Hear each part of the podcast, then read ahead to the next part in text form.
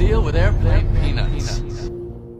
Joe Rogan's new comedy club in Austin, Texas is still making big waves in the news after opening just three weeks ago. Everyone from comedy fans to the big time comics themselves have been in awe at what Joe's been able to create in Austin, but it looks as if there's already some new competition moving in next door. It was announced last week on Instagram that another very well known figure in comedy, who's a personal friend of Joe's and even moved from LA to Austin with Rogan back in 2020, is opening up their own club in Austin as early as next week. This crazy kind of situation you haven't even seen before. Down the block, there's the Vulcan. Another block away, there's the Creek. There's another comedy club that's coming up a couple blocks. So in this one space, you can pop around and do five or six spots. Only New York can you do that.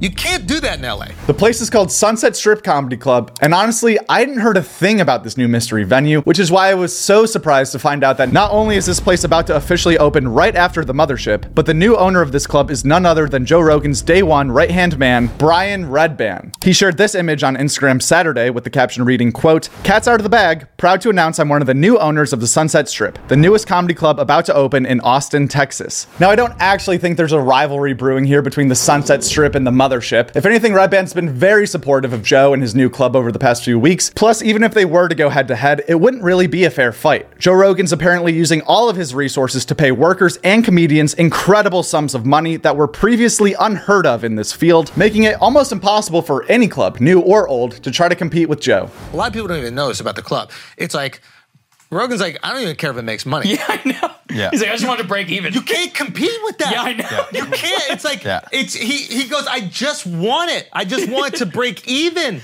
Think about that. He Yeah. doesn't need it to make money. Dude, he won't let me say what it is, but he said I could talk kind of about it.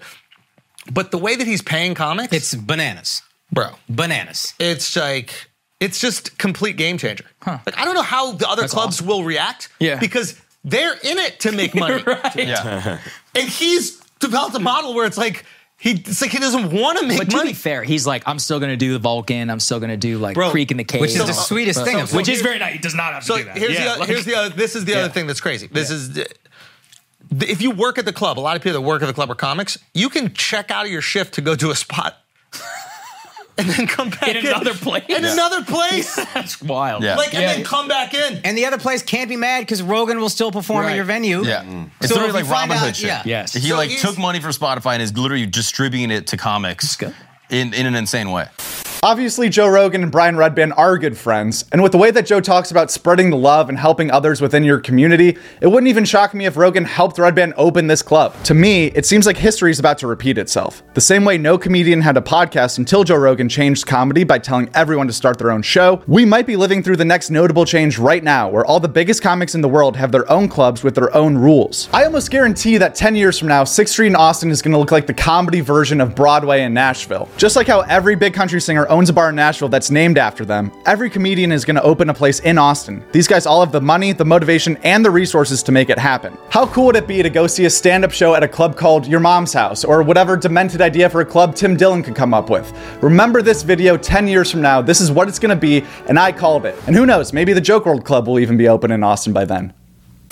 Some exciting news for all comedy fans. Here at Joke WRLD, we've had the chance to partner with the great people at WatchComedy.live to create an interactive, bracket style comedy tournament for the members of this community. Starting on Thursday, March 30th, you'll be able to click a link in our bio that will take you directly to a bracket with 16 different clips from 16 of your favorite comedians. From there, all you got to do is watch each clip and vote on the funniest ones. It's completely free. You don't have to sign up or pay for anything. All you have to do is click the link on Thursday, go watch funny clips, and vote on your favorite ones. That's it. The sole purpose of this tournament is just to be a fun thing for comedy fans to get to do and build some camaraderie with each other. Some of you know we tried to do a podcast March Madness last year, but it was a mess. The voting system was stupid, the seating wasn't thought out that well, and it ended up just becoming a popularity contest. This year will be the complete opposite thanks to our partnership with Watch Comedy Live. Again, we'll be posting a video on Thursday when the link is live and the tournament starts. So if you want to make sure that you get a vote and you're included in this year's podcast March Madness, all you got to do is click turn on post notifications right now. Guest spots from last week Your Mom's House House had on Brian Simpson. Two Bears One Cave was Tom and Chris DiStefano. Kill Tony this week was with Bert, Whitney Cummings, and Jim Norton. Flagrant had on Saagar Enjeti. Whiskey Ginger had on John Cena. Bert Kreischer was on Chrissy Chaos, and Adam Friedland was on Are You Garbage. on this on this new setup. It's Thank you, beautiful. brother. Appreciate it. I Man. Thank can't you. stop looking at this picture of you in high school. Yeah. He's gonna take a run at you. I don't like it. Hey, I'm all right with it. I don't like it. Wife me up. Let's He's go. looking right at me too. I know. It's He's one of those looking pictures. directly at me. The, the, the eyes follow you wherever you go. It's really- looking for lunch meat or something. Jesus Christ! I feel like that picture's gonna pants me. I feel like you're gonna give me a swirly. Make out with your girlfriend at Yeah, prom. he's gonna finger pop my girlfriend. This is what you get for being a nerd.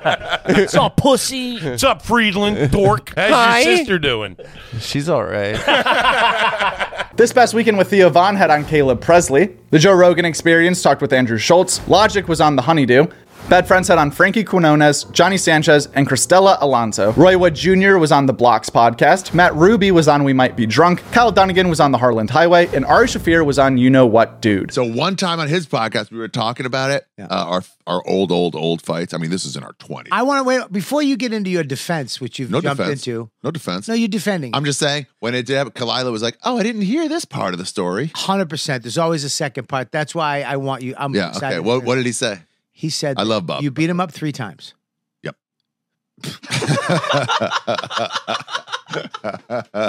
As far as new stand up comedy specials go, April 5th is the day that you're going to want to circle on your calendars because Big Jay Oakerson and Ryan Sickler are both coming out with brand new specials April 5th. Those will both be uploaded to YouTube for free. In the meantime, you can watch Mike Vecchione's new special on YouTube right now, or right after this video. I mean, actually, watch two more Joke WRLD videos and then go watch Mike Vecchione's new special, please. I'm sorry I look like every cop that's been in trouble on the news.